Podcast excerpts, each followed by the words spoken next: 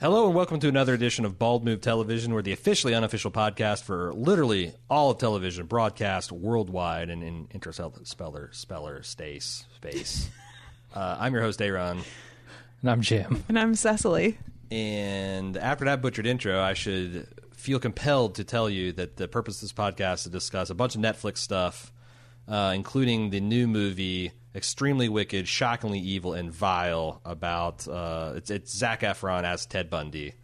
Uh, Knock Down the House, a new documentary about uh, several um, uh, women who were trying to get uh, uh, House of Representative uh, uh, gigs going this latest election cycle. Uh, we're going to talk briefly about the new animated Netflix show from the creators of BoJack Horseman called Tuca and Birdie. And then Cecily and I are going to put to bed our season two coverage of American Gods. Or will we? Or no one's ever really gone. no one's ever really gone.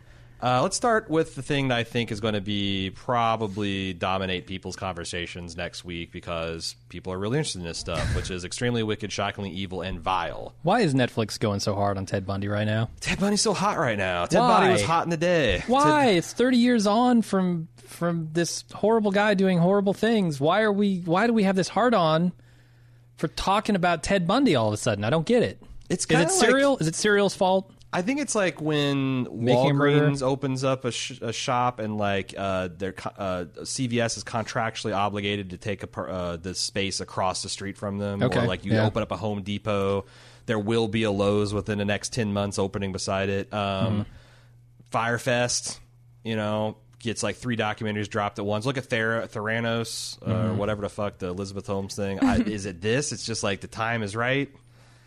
And I don't know what what makes the time right, but clearly something about it is right. Uh, yeah, this movie was filmed and premiered, or the, or not filmed, I'm sorry, was written and premiered at Cannes in 2017. So Okay. I, something it tells me that maybe Netflix is just trying to scoop itself sometimes. Yes, that Like that the, seems like it. The Dueling Fyre Festival documentaries, it's, I don't know. That was like a Hulu Netflix. Yeah, that was uh, uh, that makes sense. Right. Yeah. That's CVS But, and like- Walgreens. It's like Walgreens opening up at another Walgreens across the street from right. Yeah, when you know it's coming, then you can just inundate the market. I'm but just but won- one of one of them is like a documentary Walgreens, and the other one is like a fictionalized. Weird. I like. I ended up not liking this movie at all. No. because It was off-putting, I yeah. thought it was extremely well made. I thought a lot of the techniques they use are interesting uh, from from an emotional investment point, but the everything about that building that emotional investment in this character is fucked. Yes, mm-hmm. I can agree more. They, they did. Was it just me, or were they trying to make me sympathize with Ted Bundy? Yes, absolutely. Like I didn't know who the fuck Ted Bundy is Right. up until the point where oh, it turns out no, he did actually do all these things. Right, and by not showing any of the horrible, evil things that he's doing, they're trying to get us to sympathize with him throughout throughout Yeah, the entire until the story. very end. So I, I read an interview with the director, and he I said, "I'm intentionally trying to create a headspace to where you feel like what it's like to be one of these women. That like, sure, that was the half I liked. I have loved this man intimately. I've trusted him with my children. Mm-hmm. He's been like, and then I find like it's it, it'd be wild. Like, what would you think, Cecily? Because this is about the we've been together for seven, going on eight years, Mm-hmm. right? Like, if you just found out that I got arrested, I was driving to Colorado and I got arrested for a a murder that then turns into a string of murders. Like that would blow. I mean, how would you even begin to process that? How long would it So- take you to turn a quarter on that? So that's uh, that's great, but who's this movie made for? Because I don't need to be put in that headspace. Yeah. I think about. I mean, as a woman, I think about getting murdered all the time. Yeah. Jesus, You know, Yeah. because Yeah. it's look at he was he killed like thirty some women. He just some women were walking like blocks from one place to another, and he just snatched them, and they're gone forever. Mm-hmm. And they weren't the victims in this story, and that's why I did not like this. But I get understanding in the headspace, but it's like, what does that matter? What do you do? Mm-hmm. Was are you supposed to just be trust distrustful of everyone all of the time, including your closest, or are you supposed to be learning that Ted Bundy and all serial serial killers and monsters just look like everyone else? they're not walking around with a leather face mask on. They're just like everyone else. They're better looking than everybody else. exactly. Yeah. I mean, that's the thing is like this guy is like a fairly attractive and, Sure. and charming and engaging person, and that's like you know, there's not a lot of those types of serial killers that run off the assembly line. Um, but it's yeah, it's it's weird because the putting you in that headspace makes you like. There's a couple times where I'm like, they're they wanting me to? They're like they film they film his escapes as if it's like Harrison Ford. I'm rooting for him. Like, yeah, go, And, go, go! Yeah, jump he's out a of this wrongfully accused man, but like we know he's not. And also, there's Yeah. a couple things that fucked with me that like there's a lot of things in this movie that point out problems with the criminal justice system that I fully agree with. Mm-hmm. But seeing someone odious like uh, Ted Bundy. Uh, decry the use of police sketches and eyewitness testimony Mhm, and and bite all this marks and, yeah. and all this other like all this other stuff. I'm like, ah, God damn it, you know. But on You're not hand- wrong. You're just an asshole. yeah, you're not wrong. Right. You're just an asshole. Um, Do we need Ted Bundy to be telling that story though? Yeah. No, it, it's it's extremely weird. I thought the tone in the Ted Bundy parts of this movie is is completely off base. Uh, the parts that I like are maybe you know the parts that that women might not need to be you know told, hey, this is a thing. But you know, for a man who doesn't worry every single day about being murdered, uh, as I'm walking to my car, you know, putting putting me in that headspace, I thought was interesting. Of of Liz, who I think is clearly a sympathetic being, a sympathetic character in Yeah. this movie. It, but just every time they'd switch, so I, I like the the kind of time split thing that they do at the beginning because they show oh he's got this bag of of abduction shit in his car, mm-hmm. right? And he gets Those caught and pulled over, but also at the same time he's having this this romantic, this nice relationship with this woman and her daughter. Mm-hmm. And I like that part, but every time after that they would jump between Liz and Ted Bundy, they were playing the same sympathy card, mm-hmm. but it doesn't fucking work with Ted Bundy. yeah. And and I don't know I don't know why the movie was even playing that card. I think it's because, like, again, I keep reading this interview with the director. Is like one of the interesting things about Ted Bundy is that uh, he did. There's a couple women he really hurt, like this uh, woman he had a child with. Like she and her daughter has gone into hiding. Like it's impossible to find any information about it. They changed her name because he it's like has living victims. Yeah, and- women and, who like- survived his Yeah. attacks. There's also this newspaper article I read about like the day he got executed. Like there was like literally dozens of women reporting feelings of depression and suicidal thoughts because they had this like you know he and he like if you wrote into him, I guess that he was like totally fine with like uh you know pulling people into his orbit and they're trying to make it seem like that like Ted Bundy continues to hurt women beyond the grave. But it's so weird because I feel like this type of movie enables that behavior because you cast Zac Efron as a the A plus best looking most charming version of Ted Bundy, mm-hmm. and what's going to stop a whole generation of women from falling in love with him again? Yeah. and like romanticizing this relationship that he had with like you know the conjugal visit woman and Jim, do you watch many documentaries? Uh fair amount, yeah. Um, are you familiar with the director of this? He did uh, Brothers Keeper, and he did the the one about the M- M- Paradise Lost about the West Memphis Three. Uh no, I haven't seen that one. I almost watched it when True Detective was on. Right, okay, right, right. those those are two incredible, like award winning documentaries. Um, and I don't think that his directing style portray or you know really carried over into like a actual lightly fictionalized like, documentary. Right, like he's Mm-hmm. great at capturing what's already there, but I feel like some things were kind of like forced in. Like I feel like you were about to start saying, like comedy. There's some, there's a lot of comedy in here that surprised me. Yeah, especially those courtroom sequences where, but but I mean that's That's real. That's it happens. more or less yeah, real. I mean, right? is it, to me, it's it's sort of mind blowing, and it, I wonder if this is like a, a, you know, which came first uh, sort of situation. But for Ted Bundy to be so charismatic and entertaining in the courtroom, to be the first trial to be nationally televised, I wonder if those two things happened organically, Hmm. accidentally, or if that was somehow manufactured. I do think it's um, it's net bad that we televise Yes. trials. Honestly. I think the way it should be handled is like the prosecutors and police, and they don't uh, once they have a suspect, like the the no one should say anything until the trial's over. I I like that's the thing is like I was fuming that I was agreeing with Ted Bundy about like this perp walk and this reading of the charges and oh are you up the fact that these prosecutors are also up for election and they do they grandstand and like they they play with justice as sometimes as campaign advertising. It's really gross and it's corrosive to the ideas of justice and fairness. But it's fucking Ted Bundy, so suck a dick. It's like I, I I don't I, I don't know or fuck a corpse in his case. Um, I there but there's a lot there's a lot of things that are funny that I don't think they intended it to be like some of it just there's so many things that I, I found unreal like the fact that ted bundy's this exceptional character with this like really upset, upset, exceptional case and he did like broke out of prison and custody two different times and his second of girlfriend that he had that child with looks like a uh, kate mckinnon character from saturday night live like she doesn't look like that in real life. I've No, that's I, what I'm like saying, I but watched it- Ted Bundy tapes, but the and way, it's different. But the way she looks and is portrayed feels like a parody of that type of character. Okay, and gotcha. then Yeah. you've got things like dogs hating Ted Bundy. Like some of the stuff just felt. Yeah. And the other thing is, like, I, I guess that like the marriage proposal happened in a different set of trials, and they and, and it's, it- it's in a weird thing because like this guy's so close to making a documentary. Mm-hmm. I don't know why he swerved and then started to Hollywood it up. Like Yeah. I, I don't, and and so it's like, what? Who is this for? If you want to know the facts about Ted Bundy, there's tons of documentaries you can watch on Right. Netflix, even if you want a good primer uh, Ted Bundy, that's like you know, kind of like just uh, highlights with a charming, attractive, good. Because I, I did think that Zac Efron did a lot of interesting things that really informed a lot of like like I, like things I, I understand to be true about Ted Bundy, and I, we can talk about that in a minute.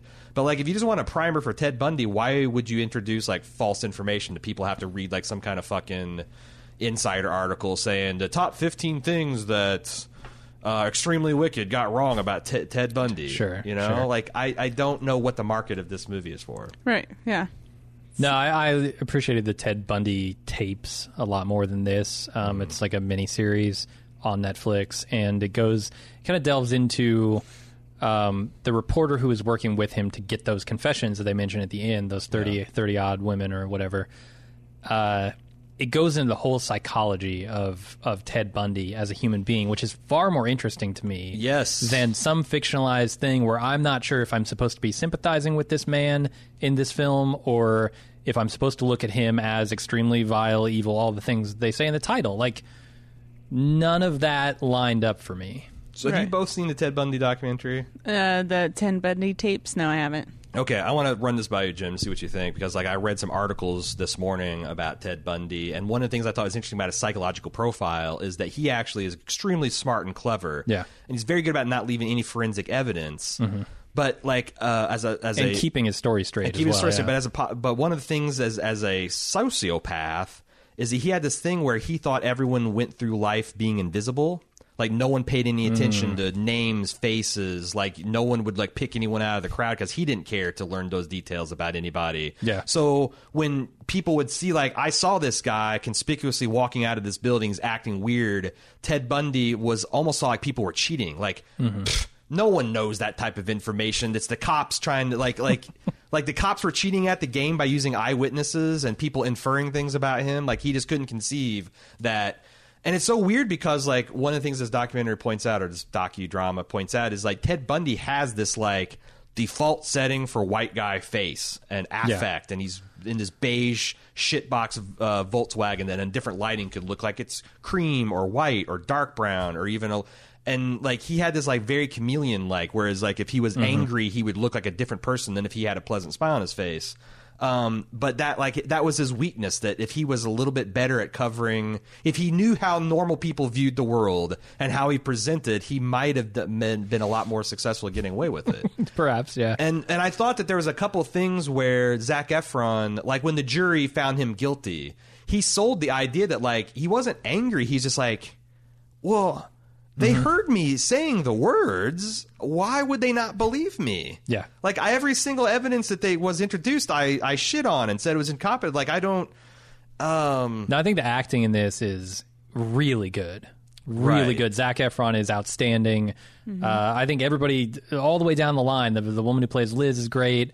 Uh, even Haley Joel Osment, who has a small ish Yeah. part, is really Right. good. as, Yeah. as being the guy that's trying to break this Liz out of her psychological bondage. with This guy, John Malkovich as the Oh my God, so like good. The best judge ever. like Texan Florida Florida judge. I don't Yeah. even know how to describe him. He's calling everybody Yeah, partner, or partner maybe he's and- just calling him Ted partner because he's yeah. looks like a. I, I don't know. I don't know what the fuck he's doing, but he's great. He's not overplaying the part. He's exactly what he needs to be. Mm-hmm. The acting is really good. I just don't understand the film itself. yeah. Yeah. Uh, and yeah, you're right because it's it's a great several great performances in service of something that almost feels borderline gross. Yeah, Right. Like, Like if, it needed if- a stronger unifying message. like imagine or that guy through line. the the movie about Hitler in the bunker downfall like he's like the perfect Hitler but Valkyrie. imagine no no no like it's called the oh, oh Bunk- down downfall. I Downfall, I, think yeah. it is downfall. Yeah. um he's like the perfect Hitler right Uh huh. imagine if that was played and Hitler's in a sympathetic light Yeah. And I kind of think a That's little almost what this bit feels like, like. when like the bunker scene, like there is a little bit, but but you know, I'm like even more so, it's like it's like oh, You well, didn't you're- realize Hitler was the bad guy until the end, but you already Yeah. knew because you know who the fuck Hitler is. Like, right. It's it's it's a like it's just a weird project, and there's just all kinds of there's just like a weird stuff where. Like, There's, like the one time where like the Ted Bundy's sitting there in his first trial, and it's like the court fa- rules in favor of the defendant, yeah, standing trial for the murder of Carol. I'm like, that's What? just the, the court, like, that's like the court. That's the part of the comedy that was They're trolling that him. just doesn't make sense in this Yeah. movie. That's Yeah. input input somewhere. It's like you, sir, are guilty of being innocent. Now get out of here, you son of a bitch. Yeah, yeah, it's but- so crazy. Or, And- or, but I mean, the- isn't the court system set up like that? The way they deliver the verdict is like, The- yes. here, here's It's the- everything you're accused of. We're gonna save the guilty, not guilty to the very last one or two Word. words. Yes. Yeah, and they, they, they do they To keep you in suspense, like it's on fucking television because it is now. Do they coach Right. coach jurists and like uh, the the foreman to like be as dramatic as Yeah. possible? Like, hey, I want you to watch a bunch of reality cooking shows and how the judges determine which cook is Like it's needs, Kitchen. needs to yeah like it- like whichever it's like and the person who is going home another week. On perhaps a different season, when they come back for the celebrity, if we didn't vote them out, it's like get. Yeah. Why would you do that with the justice system? well, here's another know. antiquated thing, which I'm not sure is true or not. But do you still have the victim go into a courtroom to testify and have them point at the person? I don't know. That's the most stupid I don't dramatic know. thing that I feel like only happens on television anymore because this woman has already gone behind a two-way mirror Mm, and pointed him out. or yeah. one-way mirror and pointed him out. So all you could do is go in front of the judge Yeah. and say, "Is the person that you previously identified in this courtroom today, or is it the defendant?" Yeah, Yeah, That's all I have to they do could is ask say- the, the yes no. Yes. yeah, No. Sure. It seems like And it. maybe- Probably just for TV or maybe the Yeah. courtroom cameras. Or because also, it's they like I, exist. I do think there's something in the Constitution. But Constitution. that was before. This was his first kidnapping case. Oh, before the cameras, yeah. Yeah. But I think there's also something either in the Constitution or very high level federal law that guarantees you a chance to face your accuser. Yep. And I think like maybe like, hey, if you're going to send a person away for murder and perhaps die, like the least you can do is look him in the eye and say it's you, you son of, you know. Okay. Well, speaking as a woman, if No, I he was it. like attempted to rape and kill me, I I wouldn't want to face them. And I don't know. I understand, and that's one of those really uncomfortable things. That's the reason why people- women sometimes, yeah. Well, don't I mean, I report. don't, but I don't know how to solve it because, like, I for sure don't want people to put away with like no, e- like, uh, I only, I never saw this person, I never to look him in the eye, never, had, like, you know, some th- things should be hard, you know. Yeah. Um, I wish there was a way to square, like, protect, and I think we can always do better protecting like victims, but. At some point, somebody has to somehow publicly say, "This is the person that did it," and I take responsibility for that. Let me suggest a radical change to this movie. You eliminate the Ted Bundy POV, and Yeah. you just go with Liz. Right. Because I want to sympathize with her. I want to get into her headspace. I want to stay as far the fuck away from Ted Bundy Yeah. uh, and his headspace as possible. we don't need to see him planning his escape with like fucking uh, See her Catch Me reaction to the TV heist on it. music. Just Right, her like, oh my god, Ted's out. Oh my, what I I got to stay by the phone Yeah. because what if he calls me? Like you're right. I think. have her dealing with how to tell her daughter this and Oh square my that God, you're I never going to that, see. Yeah. yeah. Or like, what does it must be like to be his real life daughter? Or to go back Oh, to man. trusting Haley Joel Osment and dating again after Uh-huh. being married to this guy. Yeah, they, or they not married. They glimpse those things in this story, but I feel like the focus would have been better. eh, the movie would have been better served with the focus on that. Especially since we've already got so many excellent Ted Bundy resources. Like, Yeah. if you wanted to tell the story from the woman's point of view, then do that. Mm-hmm. Um, That said, if you want to watch an excellently acted film that might confuse you as to who you're supposed to root for, go watch this Here one. it is. Oh, but also one more thing. Yeah. Uh, You can't do no touching in prison after Arrested Development did it. yep. Right? Every don't- I don't time remember that. when Carol Ann Boone, it was towards the end, she Yeah, would yeah, come yeah. in No touching. and they would hold hands or hug, and the guard would just f- a flat delivery, no touching. Yeah. You can't do that They were anymore. doing that for comedy in this too. It had I, I to have noticed been. it. Yeah. Yeah. You know what you can't do? Hmm. You can't put carpet on your toilet seat cover. No. Like what that is? happened in the 70s. yeah. Like Yeah? Like uh. I knew about bathroom carpeting, but on the seat, like not Oh, a rug, but yes, like there's. And you could yeah. get a matching like bowl cover for the back of the tank too. oh, I've seen those. I, Yeah. like, we Wait, are you about talking about the seat or the in seat ni- cover? The seat cover. I'm Talking cover. about the seat cover. That's a little more defensible. The seat. I thought you meant the seat itself. I'm just saying that we we we know about we've thing known I've about ever germ heard. theory since the end of the 19th century. Like what the Yeah. fuck? Like hey, let's get the most porous, fibrous thing as close to the fecal bacteria as we possibly can, Uh-huh. and never wash it, never throw it away. Oh God, I've got another thing okay. that I wanted to point out that is a non sequitur, but I found it funny. Uh, this guy who lets Ted Bundy jump out the window. How how do you let a serial murderer escape, especially in that manner? And you know he's just getting like a paid vacation after mean, this, right? He's getting uh, suspension right. for two months with pay. Mm-hmm. Right. He's going to sit at home, watch episodes of Matlock or whatever the fuck was on in the seventies, sure. and then he's going to come back to work. Yeah, if they hadn't caught Ted, it would have been three weeks. Well, that, well, I was just thinking like a Matt, because that that time I don't think he killed anyone. But imagine if he'd gotten out for a couple months and, and dropped a few more bodies. Yeah. Like Jesus Which Christ, that was the thing that really struck me about they. he was they on trial for murder at that time, though. The window escape. yeah, he was, oh for sure. But I'm just saying, imagine but he didn't like, go immediately start murdering more people. But because he the time- did. one time he got his the After he second goes time out he the- escaped. He definitely killed more women. Yeah. yeah, that's the shocking thing that uh, that was probably shockingly the biggest evil. That thing. was the shockingly evil part. Yes, that stood out to me when I watched the Ted Bundy tapes is that he just went right back to killing. Yeah. immediately. He had to. He, did not recognize it. I mean, he's kind of a psychopath because I don't Oh, think yeah. I don't think he recognizes the trouble he was in. He that idea, that message of I always hold out hope, I will never give up hope, is is something that in most circumstances would be laudable. In this, it was completely delusional and made him into a complete psychopath. Right, it's like O.J. Simpson trying to pull the wrongfully kill. Uh, uh, you know, like that. It's that that pa- if if the Papillon is like this uh, inspirational story about a man wrongfully accused, he never gives up hope. If you actually apply that to a serial killer or a Yeah. person, like it's so fucking gross to have them try to play, you know, pull that mantle around themselves. And to be so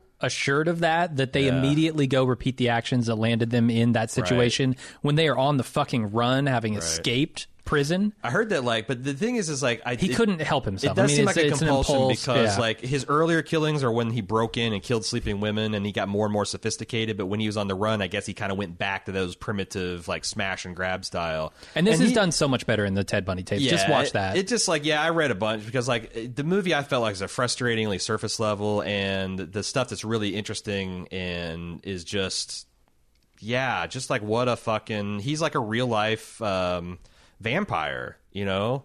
Uh, these these people that use their physical charm and ability the, and superior strength to overwhelm people, and yeah, some of the shit that he got up to uh in the ways he's he's like oh well it's like I was trying to like de-escalate myself so I just was going to come and like slap her around but I ended up choking her and then well I didn't want to kill another woman so he would revisit and like do neck neck what did they call it necrophilia it's just what a fucking I don't know. This true crime stuff fucks me up. I, that's one of the reasons. Like, uh, I do think that like I've always hated on true crime, um, uh, but now I kind of understand why people think it's fascinating. I still think I don't like it. It's not for me. But like, I'm I'm not I'm, I'm no longer going to say like, well, this is a degenerate form of entertaining yourself. Like, it does seem legitimately interesting and there's enough people that I know and respect that are into it that like uh, it's clearly just a wavelength I'm I'm not getting but like yeah, I don't.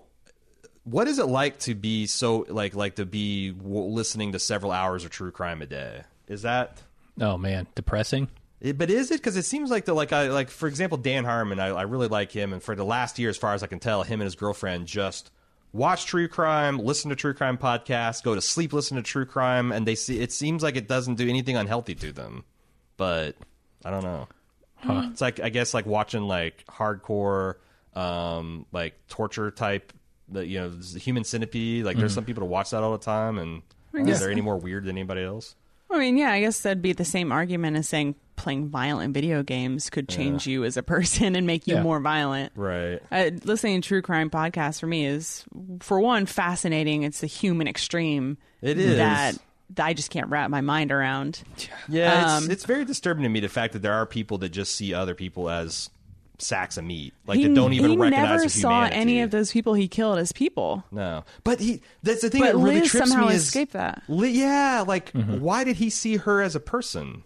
And I think that's one of the other things I still understand is like if you're Liz, why you? Why did he pick you? What was spe- like? And is that like? Well, how do you reconcile all those weird feelings? I mean, I feel like he he used her as a cover, maybe to have that happy family, uh, pre Yeah. pre built in child that he could you know take just step on in.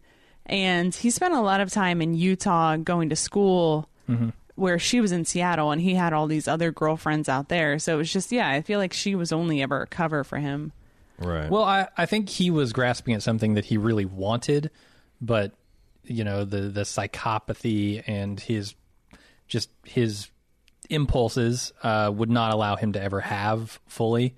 Like you know, he was uh, while he's dating Liz and in this happy, seemingly happy relationship, he's also out murdering people. Like it, I, I think like based on what I saw in Ted Bundy tapes, he seemed to have a desire to have this normal relationship with someone. Uh, but at the same time, he had other urges pushing him in the more violent direction. But it's uh, you just reminded me that Liz also said that he was he was aggressive towards her and violent with her sometimes, um, and, that wasn't any everything anything that was ever shown in the movie either. Well, Like, except for the last one, I felt like there was a scene where you're supposed to understand she's reconciling all her memories of him being passionate and loving, and maybe a little bit rough, and like also with all the things she's finding out about him, like when he'd grab her throat in like a sexy way, but then they, it cuts to him like strangling a woman, and there's a couple. I tell you, one scene that like really is amazing at the end is when he was spelling out a hacksaw, and they actually played the sound of a hacksaw Yeah. getting like faster and faster and faster. Like I thought that was like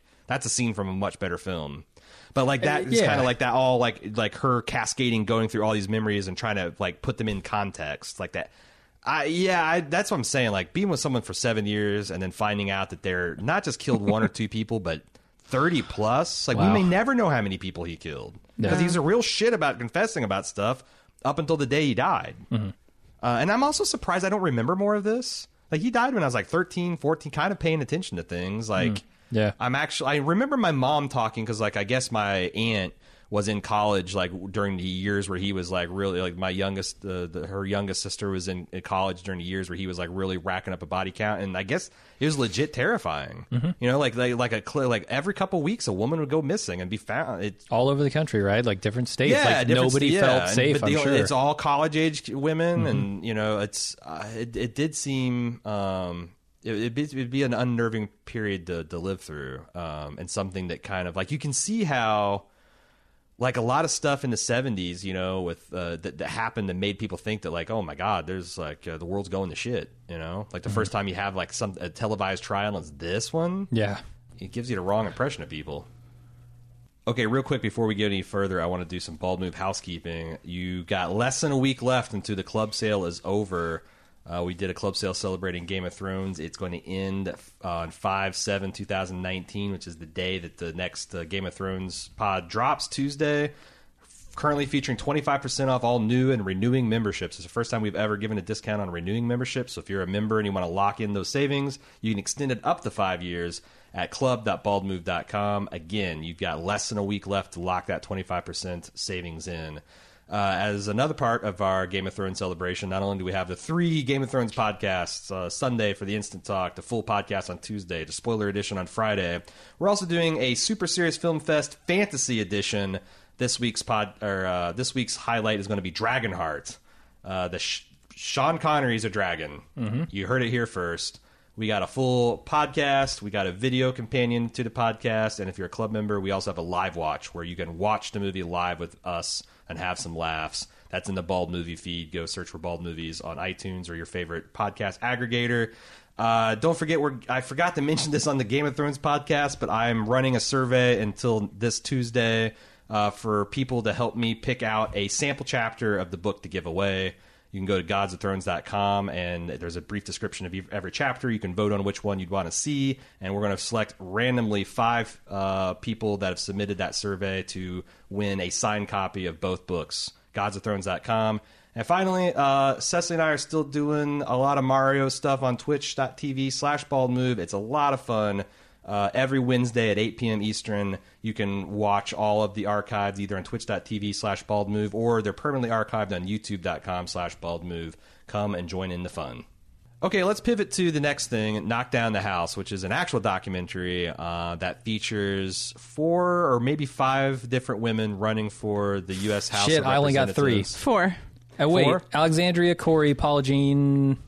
And Amy Amy. Vilela. Uh, there was one other one, though. Alexandria Ocasio Cortez, Paula Jean Swearengin, Cori Bush, and Amy Vilela. Those are certain, but the, so Okay. there, you had, we had women, and a lot of them also different from various uh, ethnic and racial minorities, and they're running in uh, the Bronx, they're running in uh, Arizona, they're running in Ferguson and St. Louis. They're um, and they all have different. And there's just one in the Appalachian uh, Mountains and coal country, and they all have different grievances, like healthcare versus like the environmental destruction versus um, you know, income inequality, and like all these people that are attacking, and they're it's all about their primary races against established Democrats who were essentially like I, I thought this jo- was it uh, Joe Crowley in New York, where it's like. It seems shocking that this guy is just kind of like flies in, hardly ever gives a shit, um, and but he's just, unchallenged for 14 years. he's just sitting there and like uh, the neighborhoods are getting worse and he's not really doing but he you know he no one ever runs. No one ever got, bothers to say like this you aren't good enough uh, we need somebody else. This is like one of the most liberal places in the united states. It should be represented by someone that is progressive and liberal. And one out of four, one out of five of them actually worked because uh, Alexandria Ocasio Cortez was the only one that actually got elected. But there's this whole mantra that it takes like a hundred of these people to kind of get through. Uh, to get a hundred of the people have to try for one of them to get through. Um, and I, I don't know. Let's, let's I guess have a conversation. Um, the one thing that I thought was depressing about this, and I don't know the takeaway is like that's a great sentiment, but it did a great job of showing how like if you run for office as a common person and you fail, you have just set an enormous amount of your own money and your own life on fire to no avail. Mm-hmm. Yeah, and and at times this documentary almost felt almost made it feel physically endangering to go against these people. Yeah. there, there were times where I was wondering, okay, which one of these people is going to get murdered, Right. for coming up on the incumbent, right? Like, Yeah. And, and I didn't think that was literally going to happen, but they made that that danger very present Mm-hmm. uh, in in the whole thing, and I felt like that was one of the most successful things that this documentary does is just show you how easy it is to to coast. Yeah. Uh, right, in, in yeah, because you're, situations. 'cause you're not sure what these guys are capable of doing. Yeah. I mean, at one point when C- Joe Crowley finally shows up for a debate against AOC, I'm not I'm not going to say this is fact, but there are a number of people who support him of color that clearly seem to be planted in the audience. Hmm. And he comes outside and he's got this group of people who are chanting his name, and it makes you think how much of this is authentic. Because those people weren't at her first town hall. He uh-huh. didn't have where he hmm. didn't bother showing up. But why and would now his that, fans show up to something he's not, you know? I mean, but now that she's a threat, he's uh, it didn't it just didn't feel authentic to those, me. Yeah. those people out there did not hear him get his ass thoroughly kicked Exactly. by Alexandria uh, in in that debate because that's exactly what happened. Like, Right. I- It's a joke. come. Oh God, that guy's a Her fucking debating joke. against Yeah. the surrogate was like high fucking comedy. She destroyed him. Yeah. Uh, yeah, and- face and- to face, but like when he didn't even show up and he, she debated a right, surrogate. Right, that's even Yeah. more ridiculous. But I, I looked at this this thing overall, this documentary, and I said, okay, how could anyone disagree with the overall sentiment of this thing? Because the you know, throw out the word Democrat, these people are running for people mm-hmm. versus an establishment for the sake of establishment. Yeah. And if you're not on board with the idea that the government should be for the people, mm-hmm. I don't know what the fuck to tell you. Yeah. And I, I also thought like there's this. I think it is because like because you say these are plants. I think you can't underestimate how many the, like these these people that pride themselves on being like moderates like that they are committed to that their view of moderation and centrism as much as a person is committed to ideals of conservatism or liberalism or uh, progressivism. And like the they and, and these people like, well, this person's more extreme, and this person is on the other end. It's like, like uh, Alexander is uh, Ocasio Cortez sounds like a fucking socialist, and the Republican guy sounds like a fucking. So the guy in the middle must be the the correct because like that's kind of like we prize this kind of like rational, just moderation, and you know don't want to pick side. The, the truth is in the middle, and I think there's a lot of people that kind of get off on that, and they haven't kept up with like, okay. But is there a moderate position between people dying with no health care and us paying a little bit more to have, make sure everyone has health care? Like, what is the moderate position there? That only a few people die because of no health care? Like, what? What? Why would you want that? And also like this idea that like as a lot of I think older people have um, that grew up in a generation where it was easier to make it. They have these impression that these types of people like uh, um, that they portrayed in this are like lazy and w- entitled whiners. And I thought this did a good job of showing like that these like the day to day cares of, of normal life, if you're in the working poor, is fucking crushing. Like the fact that you're constantly deciding whether you eat or whether you get your health, whether you get your health care, whether you know you stay at this shitty job uh, that or try to find something else and maybe lose your apartment. The fact that like you have these you have to go to college to get a good job but you the the, the you, you might be paying that off for 30 fucking years and only paying interest like there's and like these women are crying, crying over the people that have died and the people that have like lived shorter lives and the people that have been ground up by like drug policy and like they're not they're not whining like no one's whining about having to work hard it's like having to work hard and not even still being able to make it um, as it seems like what a lot of these people think. It just it seems like it's fundamentally unfair, especially since Right, it's because not they like see the it as, country as, a as whole asking for handouts. Right, right, Right. We need help because you're not giving us enough. Right. And yeah, it becomes a work ethic problem. the the reality of it is we need help because you're taking too much. Yes, Right. Like that's that's the reality that these people are trying to get at, and I think that the documentary. uh, Maybe it's only because I'm concerned about these issues and I occasionally think about them, but the documentary, in my opinion, did a pretty good job of laying out the case for like, look, this back scratching, this uh, establishment is really just that. Like, it is so hard to break through this fucking wall that they've put up uh, to actually make a change that you need like like you said 100 people to fall to get one through it shouldn't it shouldn't be an establishment versus the people this should be a government for the people right. And Alexia uh, or AOC. Must I it's hard her to Alex? say. I thought that was pretty badass. yeah, Just Alex. She calls herself Alex. She, I mean, she made this great emotional uh, speech at the end where she says, where she sits down at uh, at Congress outside, and she that's the one of the places she went with her dad. And he said, "Look at this stuff. All of this stuff is yours, and that's absolutely Yeah. true. And we have to remember that that these people work for us. It's not the other way around." So, I mean, hopefully, this changes the way like. This Amy Vale- Vilela woman lost everything. Talked about how she sold her house and her cars and everything, Yeah. and she's just I don't know how she's going to survive from here, but uh, there's got to be a way in bet between super PACs and There and has to selling your be. house. There has to be a way for normal people to be able to run, and it's something I've been thinking a lot about. I, that's that quote from AOC about her father, because like I thought like. Oh, he's going to do that statement thing. Is like, look at here. This is th- you could be here one day, Alexandria. Hmm. And she did, and I'm like, because that's like a trite. Like that's not true. But what is true is yes, all this shit is ours. This is our government. These are our buildings. These aren't like some you know. Priv- this isn't. This doesn't belong to the the rich, important, wealthy people. This belongs to all of us. That's what we all say. But in practice, that's not what happens. And I thought that's such a better, like taking your kid to the Capitol and be like, this is, you own this town, kids, is a much better thing than be like, look at the White House. You could be the president one day. Right. Because nobody, Yeah.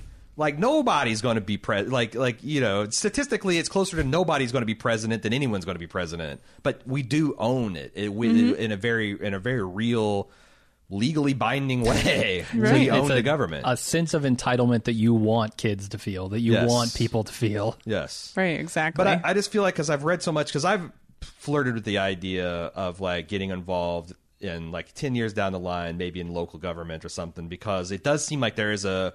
We have let a particular type of politician in there, and they they they show up at the right fundraisers, and they they rub elbows with the right people, and they say the right things, and they claim credit for legislation that they pass that people like, but they themselves hobbled, mm-hmm. and it's because they are bought in and they're they're not beholden to their constituents and their constituents are like companies and normal people do have to get involved. And like I guess I feel like that call to service but how do we get it to where like this doesn't take people like years of people's lives and all of their money and they have to like like the the, the fact that these people have to run every two fucking years and to spend 90% of their time calling people begging for money so they can run again how the fuck can any governance get done right.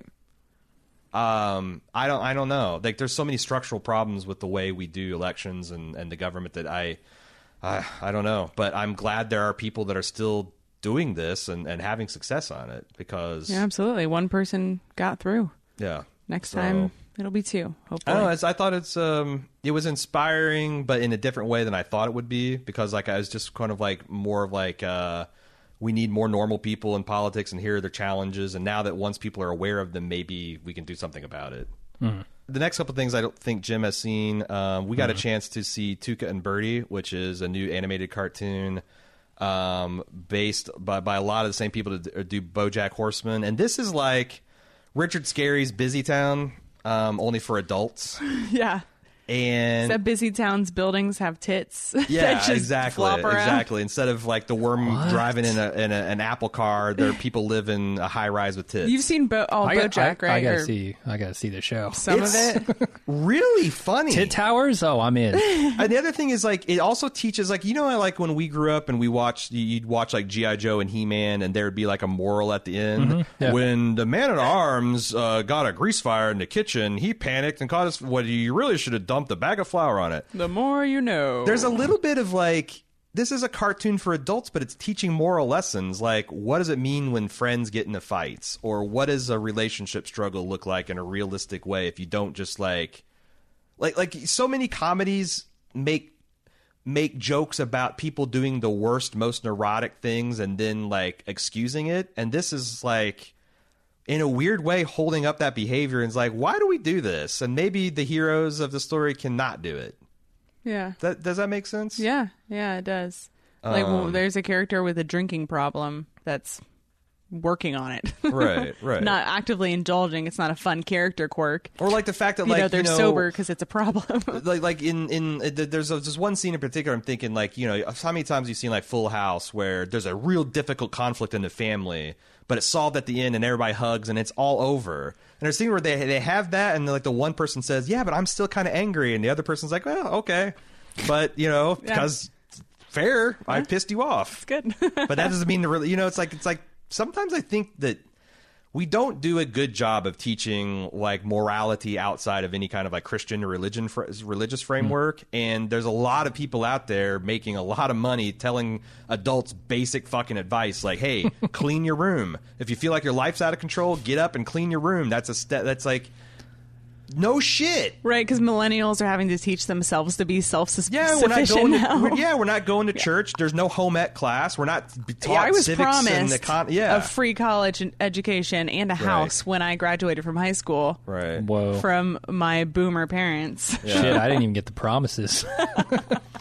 I don't know. AOC promised that shit too. She's been in office three months. Where's it at? Get bring back Joe Crowley. Um, but I, I thought it was great. There's also some like just really shockingly funny things, like the final disposition of Gamby, though, and where that like went in a cra- like so like there's this pretty well grounded and funny sitcom stuff with these bird people living on a planet where it's like and like like it's just bird just- people and plant people.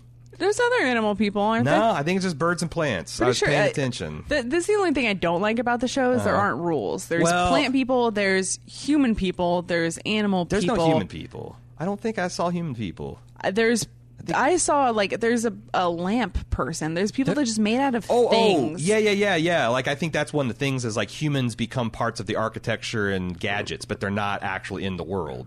Right. It's but confusing. That's kind of BoJack. Like you'll you'll you'll figure Uh, it out there as were it goes. there were limitations though. um, but I it, so it, it it goes ground into like the last five minutes, and it turns into like fucking crazy time with ghost cakes, and uh, it still maintains funny, but it has that like because I'm. It's getting harder and harder for normal comedies like The Office to hold my attention when I can watch BoJack Horseman, where there are no rules and they can be, make a really poignant point about modern day life, and then have a joke about humpback whales and you'll be done in 20 minutes. and that mixture of absurdity and ground like the same like like uh, once you watch like always sunny like it's hard to go back to like friends you know and i'm, I'm feeling like some of these these really out there animated sh- shows are ruining me and like the uh, lady dynamite are ruining me for like just like standard multicam sitcoms but Right. uh, that's neither here nor there I've heard that this series is like overall very positive. I don't know if lighthearted is the right word, but it, it It's has like a wholesome. yeah, like a wholesome kind of positive vibe to the but whole in thing. like, but in, in a way that I would identify wholesome, like these characters are having premarital sex, they're doing drugs, they're doing alcohol, but they're being responsible and, and they're being Yeah. good healthy friends about it. and yeah. and yeah. respectful and yeah. like I'm all for like uh, positive forms of hedonism and degeneracy because there's a lot of people selling a whole bunch of like restrictive bullshit out there, and it's a lot more fun on the the freewheeling side of the street, and you don't have to be assholes. Like it's not, you know, like like you don't. Ha- There's more of this, like you know, the fact that like.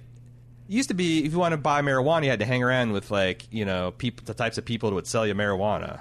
As it becomes legal, like that's no longer true. you yeah, know? now you can just Venmo your drug dealer. Yeah, yeah. It doesn't have to be sketchy it's sketchy a at different all. world out there. Yeah, no, there's a selection. and then like t- TaskRabbit the delivery or something. Right, you know? exactly. Yeah, Uber, Uber uh, weeds. Uber Um, weeds. so I want to bitch about Netflix a little bit. Um, every once in a while, you want to watch the credits. Like in the three seconds Yeah. that Netflix showed me the Yeah, credits, the there's- window is getting smaller. Like Reggie Watts showed up, and I'm like, oh, I love Reggie Oh, Watts. Was he a yes. voice? Was he in And- the? Yep, and It I just paused us- it in circle, pause and circle. So there's still like a minute or so left of show. Yeah. Uh-huh. There's no option to just play, except there is an option to play, but that option restarts the episode. Yeah, it repositions your cursor to the next episode. Everything is designed like it's a hair Mm-hmm. trigger, and then going back is impossible. You have to start the whole fucking episode over, and I don't know why Netflix doesn't want you watching credits because it took us five fucking minutes to just watch the credits of the because show. credits will get you to stop watching your show. They want you to continue watching, and nobody wants to watch Yeah, credits. but just this was like- consume, you Yeah. sons of bitches. Yeah. We got to the end of something the other day and it said watch trailer for this next thing because there was nothing else for them to send me to. Mm-hmm. So I go over there and I try to get, click on watch credits right to the left and everything's suddenly on a hair trigger and it Yeah, just yeah. sends me into oblivion. And now I'm Hmm. watching. Uh, uh, you know those old there's trick- only a million Netflix shows, but I No, can't right, think of right. one right now. And you Okay? can't ever find like I tried Yeah, to they're- find I tried to Ozark. find the Zac Efron Ted Bundy thing. I had to You have search, to search for it, yeah. What the fuck, man? It- it's Yeah. a brand new release, and they don't even put it up on their new releases You- section. I went to Netflix originals and went through the entire scroll. Well, to be fair, it was fair- never on there. yeah, You've never given Netflix an interest in or showed an interest in true crime before. But I But- but they that was on promote your It's so account. hard. That's the mind blowing thing. yeah, that's crazy. I try to outfox them. I'm like, oh, you're right. That's like uh, this isn't the surreal animated comedies Aaron's into. This is the true cri- crime stuff that Cecily's into. I log on to your account. Fuck you, Zac Efron. um, okay, I want to talk a little bit, just just long enough to, to to put this in the bed. For as long as Cecily and I have been covering television shows, it's been a few years. Uh, I, you're probably not aware of this, Jim, but in the sub community that is the Bald Move fandom that likes Aaron and Cecily television shows, we've developed, we've, we've, we come up, uh, we've been bestowed a nickname. We're the Undertakers. We, was, we come in with a head of steam, really excited to finally cover a, Yeah. epi- a season of television that we've loved for many years, and that's the season where the wheels fall off, the dicks are broke, the the the, the things are canceled mid mid season, the showrunners get fired, and we have just we have We- killed show after show after show, except for one show that we can't kill no matter what. It's currently American renewed for three Story. fucking more seasons. Christ. American Horror Story. Starts in October. We We are so can't- excited to cover this. We can't kill it. We can't kill it. It's unkillable. American Gods. Okay. Speaking of unkillable things, okay i don't i there's there's a lot of this i liked i was one of the ones that liked the first three episodes this season i liked like some of the stuff that was the great thing about last season was the backstories of the gods. When they do the somewhere in america and they show here's when odin came to north america for the first time and here's how he got bound up into the weird cultures and stuff of america. This is where Anansi came. This is where this uh, weird uh, leprechaun character came. Like this is how they became all these immigrants came for various reasons this land and how these gods got steeped into the blood and and and the bones of America, right? And how they became like individual American twists of these mythologies. And that stuff still worked. Like when they went and showed the backstory of like Thor, uh, and we got uh, like like the one episode. It's all about Mad Sweeney, the the Irish guy, the the leprechaun type character. But the plot of this season was Odin getting his spear, spear back so he could fight this fucking war with the new gods. Gungnir. The whole season, that's the only thing that happened. And the second to last season, the leprechaun, t- as he's dying, takes it to his like like steals it and puts it in his hoard so nobody can get it. Right. So nothing, no, like war was declared in the first episode. Honestly, last season, Mm-hmm. Last per- like when or last Easter season, yeah. blighted the whole land. It's it's just a fucking mess. And I found out that the new showrunner they finally hired is like guy from late season Dexter and late season Oh, The Walking fuck. Dead No. Oh, fuck. some jobber. Like people started watching this show because it had bravo performances by people like Gillian Anderson and uh, Ian McShane, and it had great writing by Neil Gaiman, and it had uh, awesome. Uh, show running and like visual flair by Bryan Fuller, the guy who uh, created Daredevil and a bunch of others, like really top shelf. And then they fired all those people, and this was kind of like the show jogging in place for an entire season. Right, because they're desperately waiting to get Kristin Chenoweth and uh, Gillian Anderson back next season. They're not. And so next season, it just feels like it's going to be ran by a competent but workmanlike showrunner, and who cares? Like I, I like as fans, I think everyone wants this thing to succeed, but what reason does it have to succeed? Right, exactly. When most of the most of the characters spent the season ad libbing their own dialogue because there was a writer strike going on too. Oh my god. it was so Yeah. it was a, it was so rough. Yeah, so it's a. I think we've done it again. Like, uh, although this one, this got renewed by Starz, so I, I'm definitely going to watch next season just to see, like, you know, kind of as a curiosity thing. But like, I have zero hope of this being what season one promised to be. I think in the time in between, I'm going to read the book too. I was thinking the same thing to see, just like, see if I would even find the story itself to be satisfying if they ever get Right. to the end of it. Because the one thing is like Neil Gaiman said that like yes this was a rough season but this is actually closer to my vision for the book and how the story should go than the first season even though that was maybe technically better and had a lot more like forethought and intention that like maybe there was just a lot of behind the scene battles and now he's going to be kind of running the show with like an executive producer that's signing the checks and keeping the trains running on time maybe but holy shit I don't feel super confident about about any of that stuff Yeah. and I don't know like what death means because like so like one of the last scenes is you know dead wife Laura carrying the body of the leprechaun. Who, Uh, yeah. Like is she like so if I mean it was like a shocking moment when he died, but if anyone can come back at any time and like all these gods seem to like meet both media and technology came back this season. Easter was all in last season and fucked off this season. Like Right. This plague was completely undone. yeah, and- like there's nothing. I don't feel like there's any continuity that they're married to, and that bothers me. So right. Yeah. Yeah. Well, Yeah, I'm excited. I I, I kind of I'm going to be looking through my fingers next year, but uh, season, it's a shame because the season started off really hot. We were very excited about it. it felt like. But you know what? The more I think about it, the more I feel like this show is like it's like it ran out of gas at the last season Mm-hmm. and it coasted strong on the momentum but then they got to this big thing in the middle where they had no idea what to do next well let's just send him on this fetch quest to get odin's spear that we will undo in the last episode so like there's nothing changed except from old ass god that didn't really matter got killed to incite the war in the very first episode of this season and we had eight episodes of no war okay all right and not only that, Oh, we did find out Shadow is probably Odin's kid for sure. Yeah, which for we sure. kind of already knew that. yeah. So But the but the other thing is the set was or the entire season took place in essentially one house, one two story house. So it wasn't even that. It didn't even have, have those kinds of cool visuals and places they went. It's so Walking Like- Dead season two. Yeah. Where like we have no budget, we have no showrunner. Get 'em on a farm. We have one set Yeah. from last season. Let's just set it all there and do some do some outdoor stuff in in and around wherever Georgia suburb we're shooting at. Right. It's a bummer. So we maybe undertook another show. Maybe it's brain dead. Maybe it'll it'll live on on life support for another season. Maybe. Maybe it'll have a rem- miraculous recovery. Let's hope not. Maybe a, a certain gold coin bounces its way and reanimates it, and it's stronger than ever. you know what? Maybe maybe Hitler and Ted Bundy don't need to be sympathized with ever. if this show raises from the dead, like it'll be, I don't know. I was going for some like it will be shitting and puking up formaldehyde, and oh yeah, and maggots all over. I the still floor. think that like this first season, the yeah. first season of American Gods is worth watching if you just like television because uh, it's just such fucking spectacle that you've never seen before. And the But cast, the cast is incredible. They're dialogue. loving everything they're My doing, God. even if they're just Ian McShane is incredible. I'm so excited for the Deadwood movie. yeah. But that's good. that's our Bald Move Television podcast. Um, if you would like to send us feedback, you can do so at tv at baldmove.com. We might consider that from time to time. Uh, we will be planning and plotting what we'll be covering next week. Um, Chernobyl. I know one. Yes, one of Fuck the big ones is going to be Chernobyl. It, might drops actually get on its, Monday. It might actually get its own pod, standalone pod. Yeah, we'll see. I'm I'm super excited for that. Jared Harris has me excited alone, and Plus, then it's a story I've about always been nuclear disaster. I, Yeah. I'm in. Yeah.